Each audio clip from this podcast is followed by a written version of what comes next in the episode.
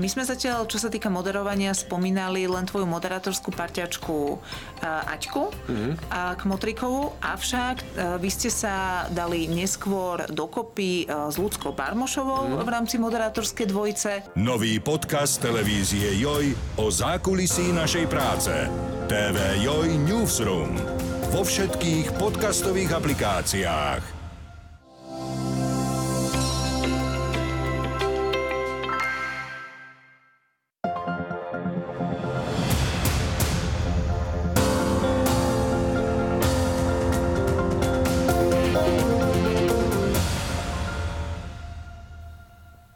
Na Slovensku sa až 40% manželstiev končí rozvodom alebo rozpadom vzťahu a samozrejme to najviac vplýva na deti. Ako im lepšie porozumieť, ako im pomôcť prekonať toto ťažké obdobie, tak o tom sa budeme dnes rozprávať so psychologičkou pani Luciou Jakabovou. Ja vás vítam a ďakujem, že ste prijali pozvanie. Mhm, ja ďakujem za pozvanie. Tak na úvod, teda ako, e, tak zoširoka začneme, ako ovplyvňuje rozvod alebo rozpad vzťahu rodičov samotné deti? Mm-hmm. Tak e, rozvod e, býva všeobecne považovaný za jednu možnosť takých najťažších životných situácií e, celkovo pre rodinu. Hovoríme o tom, že to sú také tie tranzitorné životné situácie, kedy sa v podstate bude meniť celý ten rodinný systém. Dieťa sa bude potýkať s mnohými zmenami, či už to môžu sprevádzať nejaká strata istoty, častokrát je to sprevádzané aj stiahovaním možno do nejakého nového domova. Samozrejme, tam býva býva prítomný nejaký konflikt, ktorý môže byť za rôzne obdobie nakumulovaný medzi rodičmi, prebieha tam nejaké napätie a to všetko môže potom to dieťa ovplyvňovať. A samozrejme niekedy, aké to spojené, že rodina sa stiahuje um, ešte do nejakého nového bývania alebo povedzme do nejakého nového mesta. Môže to ešte byť spojené aj so zmenou školy a nejakého zariadenia, ktoré dieťa navštevuje. Takže strašne závisí od toho, že aké rôzne uh, tie faktory a oblasti sa v živote toho dieťaťa menia. Ako si všimneme na dieťati také už závažnejšie zmeny? Určite môže prežívať ten rozpad vzťahu rodičov, že je smutnejšie, možno viac plače, ale ktoré sú už také, také varovnejšie signály, že kedy už treba naozaj vyhľadať odbornú pomoc? Uh-huh. Uh, tie prejavy, ako ste spomenuli, u dieťaťa môžu byť rôzne, ale paradoxne niektoré introvertnejšie deti možno na prvý pohľad na svojom správaní vôbec neprejavujú, že by sa niečo diali, uh, vyvolávajú alebo budia taký dojem, že sú v pohode a že to vlastne nejakým spôsobom neriešia, ale vidíme to v tom, že sa možno viac začínajú starať o svojich rodičov, možno o ich emočné potreby, začajú, začínajú sa možno viac angažovať v takej tej podpore, čo by som povedala, že tiež nie je úplne takým zdravým prejavom. Ono tým, že vlastne dieťa stráca tú pôvodnú rodinu, prichádza k nejakej zmene, tak je prirodzené, ak tú stratu, to trúchlenie a to smutenie doprevádza. Samozrejme, že je tam nejaké časové obdobie, kedy je to smutenie intenzívnejšie, ale celkovo, ak dieťa je schopné o svojom prežívaní rozprávať, ak má nejakého dôverníka, ak má s rodičom vybudovaný nejaký bezpečný vzťah, kedy dieťa môže hovoriť aj o tých ťažkostiach, ktoré sa mu dejú, tak to je ten najlepší možný spôsob, hej, ak to dieťa dokáže vyjadriť. Ale potom samozrejme sú deti, ktoré to vyjadriť nedokážu alebo to bezpečenie cítia alebo sa potýkajú s nejakými pocitmi, ktoré by nám možno ani nenapadli, hej, že sa nám môžu stať iracionálne. Povedzme. Často sa stáva, že deti prežívajú pocit viny z toho, že sa rodičia rozviedli. Hej, ak si dieťa v nejakej fantázii predstavuje, že ono povedzme malo zle známky a neposlúchalo a robilo doma nejaké ťažkosti, že to prispelo k nejakým hádkam a celkovému napätiu k rodine, v rodine rodine, tak to môže byť obrovským bremenom, ktoré si dieťa eh, vnútri môže, eh, môže niesť. A samozrejme, čo sa týka tých prejavov, hej, že eh, môžu byť rôzne u tých menších detí, sú to najčastejšie také prejavy, že dieťa sa povedzme začne viac pocikávať, alebo sa u neho prejavujú nejaké neurotické prejavy, že si viac povedzme cmúle prst, alebo veľa detí si len tak žužle rukav, alebo má, začínajú mávať nejaké nočné desy, majú výbuchy zlosti a plačlivosti po nejaké dlhšie obdobie, tak uh, tam je potom na mieste minimálne vyhľadať nejakého či už poradcu psychologa, psychoterapeuta a minimálne na nejakej možno poradenskej konzultácii uh, vlastne prebrať nejaké možnosti, ako tomu dieťaťu pomôcť. A u tých starších deťoch tam samozrejme môžu byť tie prejavy také rôznejšie, hej, že dieťa môže sa viac uzatvárať do svojho sveta, viac sa uzatvára um, do nejakého sveta so svojimi vrstovníkmi a um, nejako obmedzuje ten kontakt s rodičmi. Hej, môže dochádzať nejakému seba poškodzovaniu alebo poruchám príjmu potravy. Hej, že tam už tá, už tá škála prejavov môže byť taká pestrejšia. Čiže záleží to aj možno od e, veku, uh-huh. v ktorom je samotné dieťa, keď sa e, takáto vec uh-huh. v rodine deje. Nechcem to zľahčovať samozrejme, uh-huh. ale je pravda teda, že tie menšie deti alebo úplne maličké to vnímajú inak a možno uh-huh. minimálne, keď uh-huh. sú naozaj že bábetka alebo uh-huh. dojčata, tak vtedy, že to vnímajú inak, uh-huh. ako keď už sú postupne samozrejme staršie a možno ten najkritickejší vek je puberta? Ono je to ťažko povedať. Tam, ja by som povedala, že je to strašne um, individuálne a v prvom rade um, záleží od toho, uh, ako sa dokážu rodičia popasovať s tým rozvodom. Uh, pretože um, ak rodičia dokážu medzi sebou komunikovať, uh, aj keď je to možno ťažké, náročné, ale neprenášajú um, tie konflikty alebo nevťahujú uh, dieťa do tých konfliktov, ak tam nie je nejaká otvorená agresia alebo manipulácia uh, a dokážu s dieťaťom otvorenia pravde pravdivo hovoriť o tom, čo sa deje, tak z pravidla to dieťa no, tú situáciu zvládne lepšie, ako keď uh, ten vzťah uh, medzi tými partnermi um, je už povedzme až taký toxický. Uh, takže toto je taký prvý faktor, od čoho závisí, ako to dieťa zvládne. Potom druhý samozrejme je aj nejaká osobnosť dieťaťa, nejaká výbava. Vieme, že deti majú rôznu nejakú úroveň citlivosti, hovoríme o reziliencii a deti také povedzme odolnejšie a za, mm, zase ľahšie dokážu popasovať s nejakými zmenami a vysokocitlivé deti to budú zase ťažšie zvládať. Čo sa týka veku, um, samozrejme, ak sú to uh, hej, nejakí novorodenci alebo deti ešte v tom rannom období a nemajú uh, zvedomenú tú skúsenosť tej rodiny, tak uh, pre nich je veľmi dôležité tá vzťahová väzba s tým primárnym opatrovníkom, väčšinou to býva matka. A tým, že vlastne dieťa ďalej s tým primárnym opatrovníkom je, tak kvázi tie jeho potreby sú uspokojované, to dieťa cíti, že ten rodič je pri ňom prítomný, tak na tej vedomej úrovni tú zmenu nepociťuje. Ale povedzme, keď už hovoríme o nejakom predškolákovi, ktorý ktorý už samozrejme má zvedomené to fungovanie v tej rodine a tú, tú zmenu cíti, tak tam to môže byť veľmi citlivé obdobie. To dieťa tým, že ešte nemá dostatočnú skúsenosť, ani mm, si nedokáže ešte predstaviť, že čo až všetko ho môže čakať v tom, v tom ďalšom období, čo to vlastne môže znamenať. Môže tam byť um, naozaj až taká veľká hrôza alebo strach z toho, že, že čo sa vlastne stane, keď to, čo tvorilo ten jeho, tú jeho bazálnu istotu, ten jeho svet a to je vlastne nejaký domov, nejaká maminka, ocko, keď toto sa zrazu rozpadne, tak tam sa celkovo odporúča, že s týmito deťmi možno tak konkrétnejšie o tom hovoriť, hej, že, že čo sa presne bude diať, že ako to bude vyzerať, keď sa rodičia rozvedú, či sa bude meniť nejako bývanie, hej, ako bude vyzerať to ďalšie stretávanie. Ale čo je vždy kľúčové, Každé dieťa v prvom rade potrebuje zažívať nejaký pocit istoty a bezpečia a potrebuje byť ubezpečené od rodičov, že bude milované. A to, že sa rodičia rozvádzajú a že oni majú medzi sebou nejaký konflikt, to neznamená, že sa naruší nejako vzťah tých rodičov voči dieťaťu. Ono to je také všeobecné odporúčanie možno pre rodičov, že aby si oni tak zvedomili, že, že to, že oni sa už prestávajú byť partnermi, neznamená, že prestávajú byť rodičmi. A že je veľmi dôležité aj tomu druhému partnerovi vždy umožniť byť rodičom. A to potrebuje vedieť aj dieťa, že ono o svojich rodičov nepríde, lenže končí ten partnerský vzťah teda medzi nimi a že, že toto bude tá okolnosť, ktorá sa v živote dieťaťa bude meniť. A častokrát sa samozrejme stáva, že aj tí rodičia v tom rozvodovom konaní konaní, že, um, že aj sú možno traumatizovaní, aj sú zaplavení rôznym prežívaním, aj tam môže byť nejaký nakumulovaný hnev a že nemajú možno mentálnu kapacitu um, natoľko vnímať to dieťa a to dieťa sa potom môže viac uzatvárať alebo má pocit, že nechce rodičov zaťažovať svojim prežívaním. Tak tam sa všeobecne odporúča, že je dôležité um, za tým dieťaťom prísť, keď ten rodič má aspoň chvíľu taký čas, kedy sa dokáže nejako upokojiť, byť tam pre to dieťa, byť naozaj emočne prítomný a dať dieťaťu ten priestor, aby mohlo rozprávať o svojom prežívaní, o tom, čo ono samé potrebuje, kde cíti strach, či sú tam nejaké pocity viny, alebo to dieťa má nejakú úzkosť. Takže to je to kľúčové, takéto bazálne, že to dieťa potrebuje mať neustálu dôveru v rodiča, v to, že sa mu môže zveriť, keď sa niečo deje a v to, že za ním môže kedykoľvek prísť, aj keď bude mať nejaké pocity, s ktorými si povedzme nebude vedieť rady.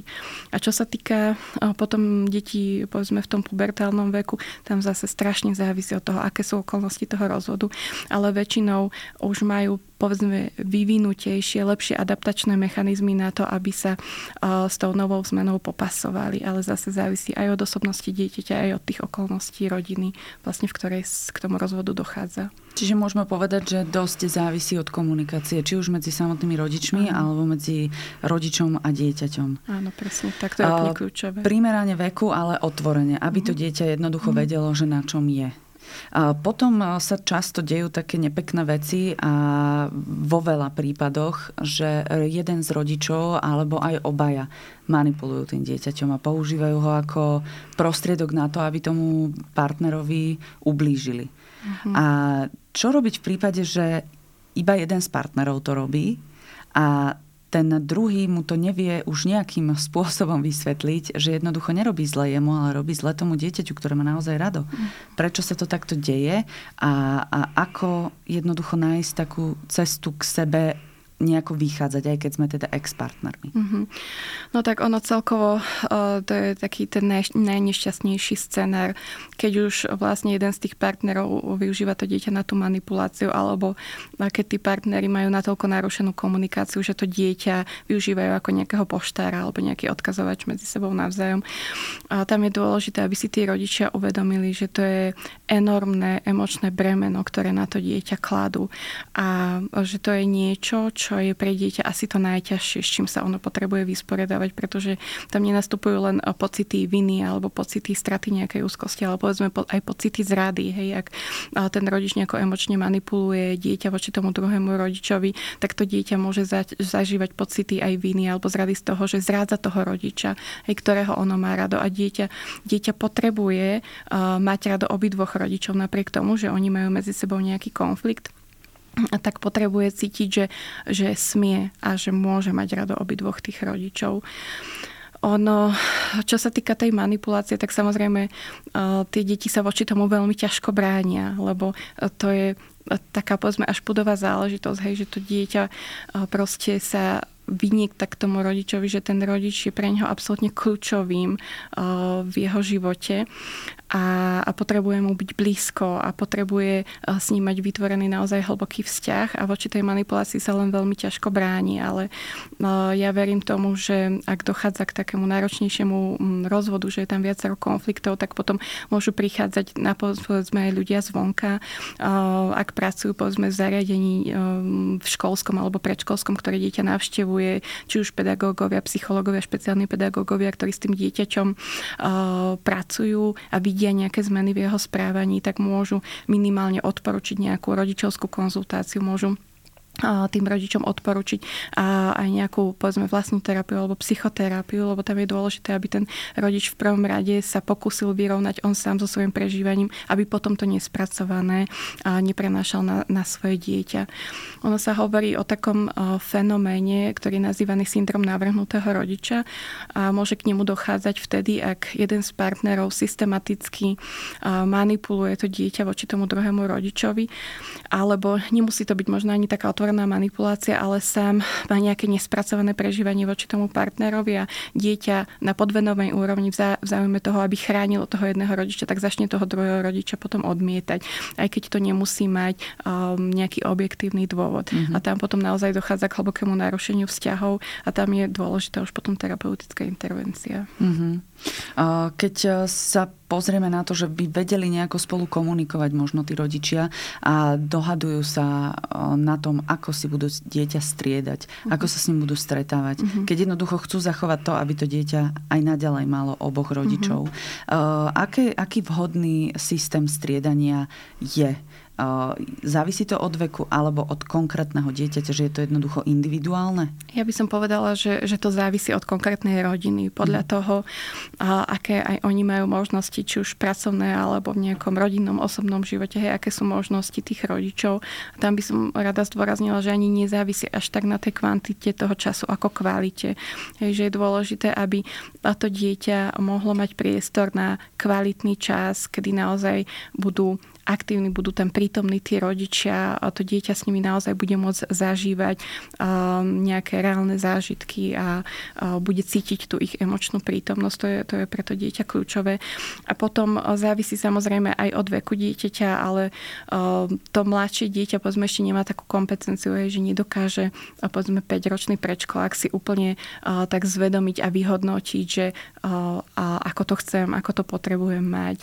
Hej, že koľko dní by som chcel byť maminou, koľko dní by som chcel byť s otcom. Ale povedzme to staršie dieťa, ktoré si to už lepšie vie vyhodnotiť, tak môže byť tiež prizvané do toho, aby aj ono sa vyjadrilo, že, že ako to ono cíti, ako to ono potrebuje. A potom je to na tých možnostiach tých rodičov, ako si aj ten harmonogram, aj ten čas nastaviť tak, aby našli čo možno najlepší konsenzus pre všetky zúčastnené strany.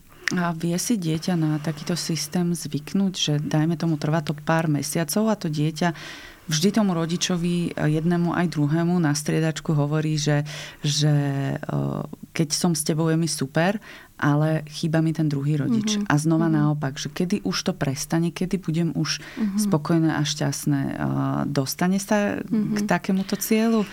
Keď to mu som, rodičia v tom pomôžu, áno, samozrejme. To by, som, to by som zase povedala, že je veľmi individuálne, mm-hmm. že ako dlho uh, to bude trvať. Za mňa je veľmi kľúčové to, že dieťa o tom vôbec rozpráva. To, že o tom rozpráva, to znamená, že si ten smutok nejakým spôsobom spracováva.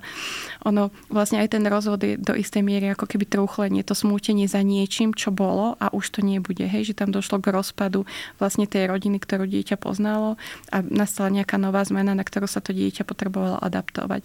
To, že to dieťa zažíva smútok, je veľmi prirodzené a zdravé. A to, že o tomto dieťa hovorí, znamená, že má vybudovanú dôveru voči rodičovi, že sa môže zveriť. A tam by som odporúčala rodičom aby naozaj proste iba akceptovali to prežívanie dieťaťa, aby dieťa vedelo, že kedykoľvek o tom potrebuje hovoriť, že môže. Mm-hmm. A keď príde ten jeho čas, a, tak vlastne to smútenie ono postupne a, možno sa bude do istej miery zmierňovať, ale zase závisí aj od citlivosti dieťaťa, aj od veku dieťaťa, aj od tých okolností, hej, že čo môžu byť možno povedzme tie pretrvávajúce nejaké spúšťače toho smutku, hej, že tam si viem predstaviť, že môže byť viac vecí, ktoré si dieťa tak nejako postupne zvedomuje, ale, ale vždy to chce čas a mm, je dobré, ak sa tie rodičia na to nastavia, že, že poskytnú tomu dieťaťu toľko času, koľko potrebuje. To je to najzdravšie možné. Blížia sa nám sviatky. Mm-hmm. Aj to je uh, dosť dôležité mm-hmm. obdobie uh, nielen v živote rodičov, mm-hmm. ale aj dieťaťa. Ako to spraviť tak, um, aby to dieťa čo najmenej trpelo? Že cez mm-hmm. tie sviatky nie je s oboma rodičmi.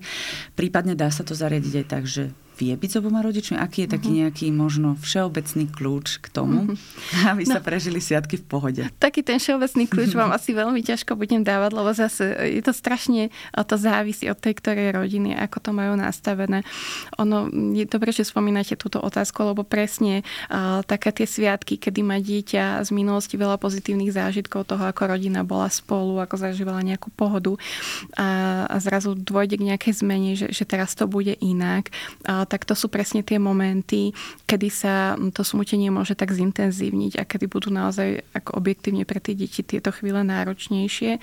Ale je dobré možno o tom s dieťaťom hovoriť dopredu. Hej, že ešte pred tými sviatkami. Ono vždy, keď je dieťa ošetrené, emočne tým, že vie, že tam má toho rodiča, že mu je oporou, že sa môžu o tom rozprávať, čo sa bude diať, tak vždy je to pre to dieťa oveľa jednoduchšie, aj ako keď potrebuje sa s niečím boriť samé alebo sa naučiť tie veci potláčať a vytesňovať, lebo vie, že si s tými pocitmi nevie poradiť. Takže minimálne sa tá rodina môže pripraviť na to, že budú s dieťaťom hovoriť o tom, že tieto Vianoce budú iné. Môžu sa dieťaťa spýtať, čo by jemu pomohlo alebo čo by ono potrebovalo. Hej, že v niektorých rodinách to nie je možné uskutočniť, že aj tí rozvedení rozvedení rodičia sa na tie Vianoce stretnú. Viem si predstaviť páry, ktoré sa dohodnú, takže ten štedrý večer povedzme strávia spolu. A, ale zase je dôležité aj tomu potom dieťaťu komunikovať, že, že to je možno nejaká výnimočná udalosť, aby dieťa zase nenabudlo, nenadobudlo nejakú falošnú nádej, že vlastne teraz sa moje rodičia dajú dokopy. Hej. Tam to strašne závisí od toho, ako to tí partnery majú medzi sebou nastavené. Keď sa bavíme o tej komunikácii, mm-hmm. aké je mhm. dôležité, čo by sme mali robiť, čo by sme mali hovoriť uh, deťom, čo by sme naopak mali z nášho slovníka úplne vypustiť? Čo by pred dieťaťom z našej strany nemalo zaznieť v takomto období? No, ja by som povedala, že um, tak ako sme hovorili, že je veľmi dôležité, aby aj tí rodičia boli pravdiví vo svojom aj prežívaní, aj v tom vyjadrovaní, aby pred dieťaťom povedzme neskrývali to, keď sa oni cítia smutní alebo keď sa oni cítia nahnevaní.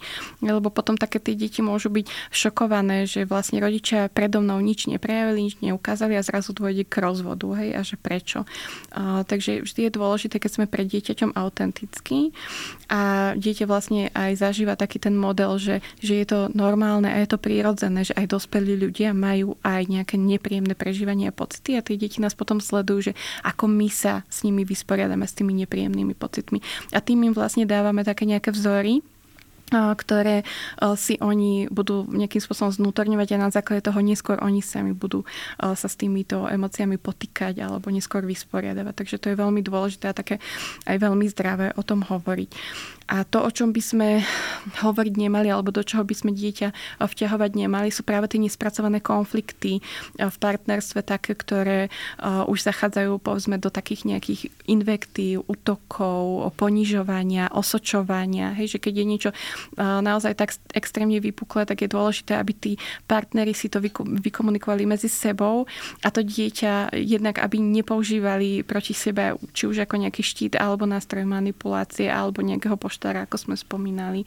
Hej, aby vlastne, neviem, napríklad um, do nejakých nezvod ohľadom nejakého majetkového vyrovnania. Hej, že to sú už záležitosti, ktoré si tí dospelí potrebujú vyriešiť medzi sebou a to dieťa má byť do toho včlenené iba natoľko, aby proste tak pravdivo vedelo, že, že o čo sa jedná. Áno, že vlastne dochádza k tomu, že tí rodičia sú smutní, cítia sa odmietnutí, hej, ale zároveň vidí ten vzor toho, že sa snažia hľadať riešenie, ako sa s tým vysporiadať. Ak dieťa potrebuje odbornú pomoc, ten rodič to cíti, že jednoducho mm-hmm. sám mhm. si nevie rady a vidí, že tomu dieťaťu nepomáha, možno s ním komunikovať, že stále je uzavreté, že možno začína mať problémy mm-hmm. v mhm. škole. Prípadne také nejaké neurologické záležitosti, mm-hmm. ako ste spomínali. Vyhľada toho odborníka. Um, aké druhy terapie sa používajú v takýchto prípadoch, že aby sa, aby sa tí rodičia možno nebali toho, mm-hmm. že uh, treba vyhľadať odbornú pomoc mm-hmm. a určite tam nad tým dieťaťom psychológ nebude stať mm-hmm. a čakať uh, dovtedy a neodíde, kým mu mm-hmm. niečo nepovie. Mm-hmm. No tak samozrejme v závislosti od veku um, sú rôzne možnosti vlastne ako s deťmi terapeuticky pracovať. Pre tie najmenšie deti sú veľmi vhodné projektívne metódy, napríklad hrové terapie alebo nejaké arteterapie alebo sandplay terapie. To sú rôzne možnosti vlastne, kedy deti dokážu vyjadriť svoje vnútorné prežívanie pomocou hry. Hej, že je to pre nich niečo také veľmi prírodzené, um, niečo, kde oni môžu byť úplne autentické a vlastne tá hra, ak je vedená nejakým odborníkom, psychologom, psychoterapeutom, tak vlastne ten už potom vie ďalej pracovať s tými obsahmi prežívania, ktoré dieťa v rámci tej hry vyjadrí a pomôže dieťaťu buď pochopiť, uh, čo sa v ňom deje, alebo uh, pomenovať um, nejaké jeho potreby alebo niečo zachytiť, alebo potom v rámci poradenstva s rodičmi, pomôcť tej rodine vlastne nastaviť v rámci systému nejaké fungovanie tak, aby to priaznevo vplývalo na to dieťa. Takže od tých mladších detí a samozrejme potom už u tých starších detí aj tá klasická psychoterapia tým, že um, tie staršie deti vlastne už lepšie dokážu vyjadrovať vlastne aj priamo cez ten rozhovor to svoje prežívanie, ale samozrejme napríklad aj tá art terapia psychoterapia, hej, tá je určená vlastne od, pre deti od tých najmladších až, až po tie staršie, že cez nejaký výtvarný prejav alebo cez nejaké modelovanie, prácu rukami, vlastne všetko to, čo tvoríme, tak sa v tom odráža nejaké naše psychické prežívanie a vlastne keď to sprevádza nejaký odborník, psycholog, psychoterapeut, tak on už potom s tým vie ďalej pracovať. Tie stretnutia bývajú pre deti väčšinou veľmi príjemné. Je to ich čas, ktorý oni majú s nejakým človekom, s ktorým si e, vybudujú blízky vzťah, vedia, že ten človek je tam celý čas pre nich a tie, tie terapie majú veľmi radi. Takže toto môže byť takým dôležitým podporným prvkom aj v rámci toho rozvodového konania. Keď už je dieťa v školskom veku, je dôležitá rola aj školského psychologa. Má ho rodič e, do toho procesu nejako zapojiť? Môže ho požiadať, poprosiť, že či môže niekedy odsledovať to dieťa na hodinách, prípadne cez prestávky, či je utiahnuté, prípadne či neubližuje niekomu, že ako dáva najavo vôbec tie pocity, s ktorými sa stretáva, s ktorými bojuje? Určite áno. Ja si myslím, že je veľmi dôležité, aby rodič komunikoval s tým zariadením, ktoré to dieťa navštevuje. Či už je to predškolské alebo školské zariadenie. Je ideálne, ak ten rodič má vybudovaný nejaký taký vzťah dôvery, že, že tomu zariadeniu sa zveriť môže, lebo samozrejme tie prejavy u dieťaťa v nejakom, nejakým spôsobom budú viditeľné. Hej, či už je to tým, že to dieťa sa príliš utiahne do seba, alebo sa mu zhorší na chvíľu nejaký prospech, alebo tam začne mať nejaké problémové správanie alebo bude také labilnejšie povedzme v tom emočnom prežívaní alebo začne sa niečo meniť u neho na tej vzťahovej úrovni. Takže je vždy dobré, keď vlastne aj tá škola vie, čím to dieťa prechádza a ak tá škola má ten školský podporný tým toho psychologa, tak tam to môže byť veľmi žiaduce, keď ten potom bude individuálne s tým dieťaťom pracovať a na základe toho potom môže vyhodnotiť, že um, ako to dieťa zvládalo ten rozvod. Hej, niekedy stačí nejakých pár podporných stretnutí, ak ten rozvod nie je nejakým traumatizujúcim pre to dieťa, ale zase viem si predstaviť, že naozaj niektoré rozvody môžu byť traumatické pre to dieťa, ak naozaj tie vzťahy už boli toxické, ak je tam veľa agresie, hostility, nespracovaných konfliktov, to dieťa je do toho zaťahované, nie sú ošetrované jeho emócie, necíti sa v bezpečí, je manipulované, tak tam vlastne, ak je to pre neho taká traumatická mm, skúsenosť, tak tam je už potom vhodná aj naozaj tá psychoterapia s odborníkom, ktorý vlastne by dlhodobejšie pracoval s tým dieťaťom. Čo sa e, stane, ak e, sa jeden z rodičov rozhodne vstúpiť do nového vzťahu, prípadne obaja majú nový vzťah nového partnera, ako toto môže vplývať na dieťa, ako to s ním odkomunikovať, kedy ho s tým partnerom novým zoznámiť, e, čakať, kým to bude nejaké vážne, alebo ho rovno začleniť postupne, aký je taký nejaký vhodný mm-hmm. spôsob? Tak toto sa samozrejme veľmi prirodzene e, deje, že tí rodičia si postupne nájdú nových partnerov. A tam by som povedala, že zase tak citlivosť ohľad ohľadom na individualitu každého dieťaťa. Ej, ono, um, možno niekedy je lepšie sa um, nechať dieťaťu nejaký čas vôbec, aby sa vysporiadal s tou prvou zmenou, s tým rozvodom a nechať mu čas na takéto odsmutenie a potom postupne uh, vlastne ho zoznámiť s tým novým partnerom, aj keď treba sa pripraviť na to, že na začiatku môže dieťa toho nového partnera odmietať alebo môže mať pocity, že toho svojho druhého rodiča zrádza, ak toho partnera bude mať rád.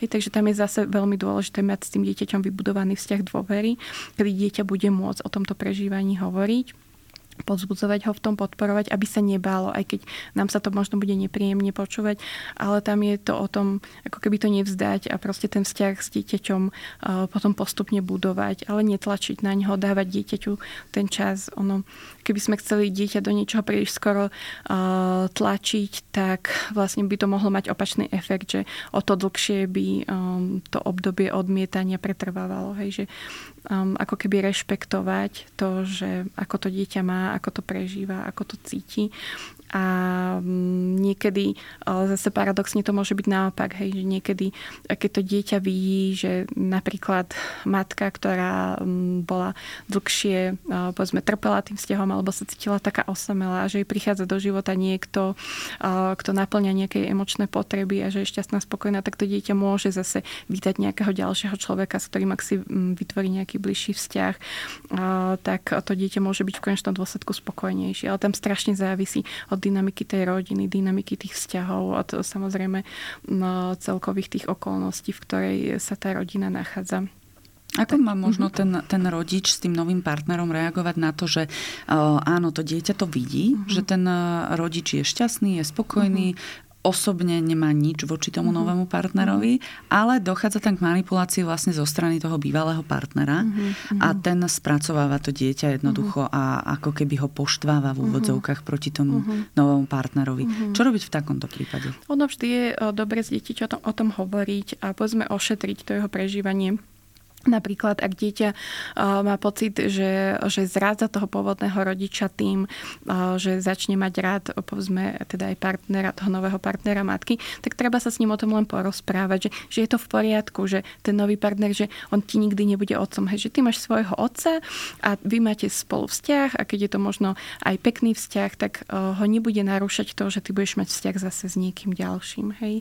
Že ako keby ubezpečiť dieťa, že je to v poriadku, že, že máme radi aj viacerých ľudí a to, že máme radi niekoho, neznamená, že nebudeme mať alebo že budeme mať menej radi zase niekoho iného. Takže to potom tak situačne podľa toho, čo je obsahom možno tej manipulácie, hej, ak sa vám to podarí teda tým partnerom nejakým spôsobom to odhaliť, tak, tak je to ideálne môcť o tom potom otvorene komunikovať. A samozrejme, ak je to do nejakej miery možné, tak komunikovať aj s tým partnerom, hej, možno navštíviť aj nejakého rodinného poradcu pre také všeobecné odporúčanie, že, že toto sú veci, ktoré dieťaťu môžu škodiť, ktoré môžu komplikovať vlastne celkovo to jeho prežívanie a potom, potom tie ďalšie prejavy a vlastne nejako porozprávať sa možno s odborníkom, ako to nastaviť tak, aby to dieťa bolo čo najmenej zaťažené. Ak by sme teraz mohli poradiť rodičom, ktorí možno túto situáciu zažívajú, alebo sa odhodlávajú k tomu kroku po nejakých dlhých strastiplných mesiacoch, kedy im to v partnerskom vzťahu nevyhovuje a sú jednoducho nešťastní a už to vplýva aj na tie deti. Čo by ste im odporúčili? Nejaká taká zlatá rada na záver tým, ktorí toto prežívajú a No, o, rozumiem tomu, že, že mnoho ľudí o, má možno obavy aj z toho rozchodu, z toho rozvodu a majú obavy z toho, že, že to dieťa bude traumatizovať, ale ono možno tie výskumy viacej naznačujú, že deti, ktoré žijú v prostredí, kde je naozaj nejaká agresivita, hostilita, kde sú toxické vzťahy, kde je nejaké konštantné napätie a to dieťa zažíva chronický stres, aj keď to dieťa žije v úplnej rodine, ale má to na ňo väčší dopad ako to, keď povedzme dieťa žije v neúplnej rodine, ale tam, kde už tá toxicita vzťahov taká nie je, že sú tam zdravšie vzťahy, že dieťa zažíva väčšiu emočnú pohodu, väčšiu istotu, uh, už nie je ako keby účastné tých všetkých konfliktov. Um, takže to môže byť možno e, pre rodičov aj, aj také povzbudenie, že ak hľadajú oni uh, to najlepšie možné pre to dieťa, ono samozrejme uh, pri každom konflikte, ak je nejaký spôsob riešenia, či už je to nejaké partnerské poradenstvo alebo psychoterapia, ak tí rodičia majú nejakú mentálnu kapacitu na tom vzťahu pracovať, uh, tak je to veľmi fajn, hej, a to je akože veľmi pozitívne, ale samozrejme veľakrát tí ľudia môžu dôjsť do takých takých už kritických a krízových stavov, kedy uh, možné ďalej na tom pra- vzťahu pracovať nie je a, a vtedy vlastne môže byť aj pre to dieťa odľahčením, keď uh, vlastne sa tí partnery odlúčia a keď to dieťa bude uh, potom zažívať, povedzme, aj keď s tým smútením a truchlením aj možno to bude komplikované, alebo po istom čase zase väčšiu pohodu, tak to nemusí byť pre dieťa traumatický zážitok. Hej, že, že aj ten rozvod alebo ten rozpad rodiny, ono strašne závisí od toho, ako bude to prežívanie dieťaťa ošetrené. A keď to dieťa cíti, že ten rodič je emočne prítomný, že vníma jeho potreby, že mu dá na, dáva najavo, že aj keď momentálne práve možno nemá kapacitu to prejaviť, ale že to dieťa miluje a že to dieťa je bezpodmienečne milované bez ohľadu na to, či sú tí partnery spolu alebo nie sú partnery spolu. Ak to dieťa toto uistenie má, tak ten rozvod vôbec nemusí byť nejakou traumatizujúcou uh, skúsenosťou, ale to dieťa naozaj ho môže zvládnuť eh, lepšie a jednoduchšie, ako to môže na prvý pohľad vyzerať. Tak pevne verím, že sme uh, dali dostatok pozbudzujúcich slov uh, pre všetkých, ktorí momentálne majú uh-huh. takéto ťažké obdobie. Uh, po každom daždi vyjde slnko, tak sa hovorí. Ano. Takže všetkým vám držíme palce a určite, určite bude dobre, pokiaľ si zachováte nejaký emočný kvocient a nebudete manipulovať deťmi a vždy na tie deti budete brať ohľad, že to je tá priorita. Mojím dnešným hostom v podcaste bola psychologička pani Lucia Jakabová. Veľmi pekne vám ďakujem ešte raz. Uh-huh, ja ďakujem. Moje meno je Hanna Liptaková a ja vám všetkým želám veľa šťastia a všetko dobré. Ďakujem.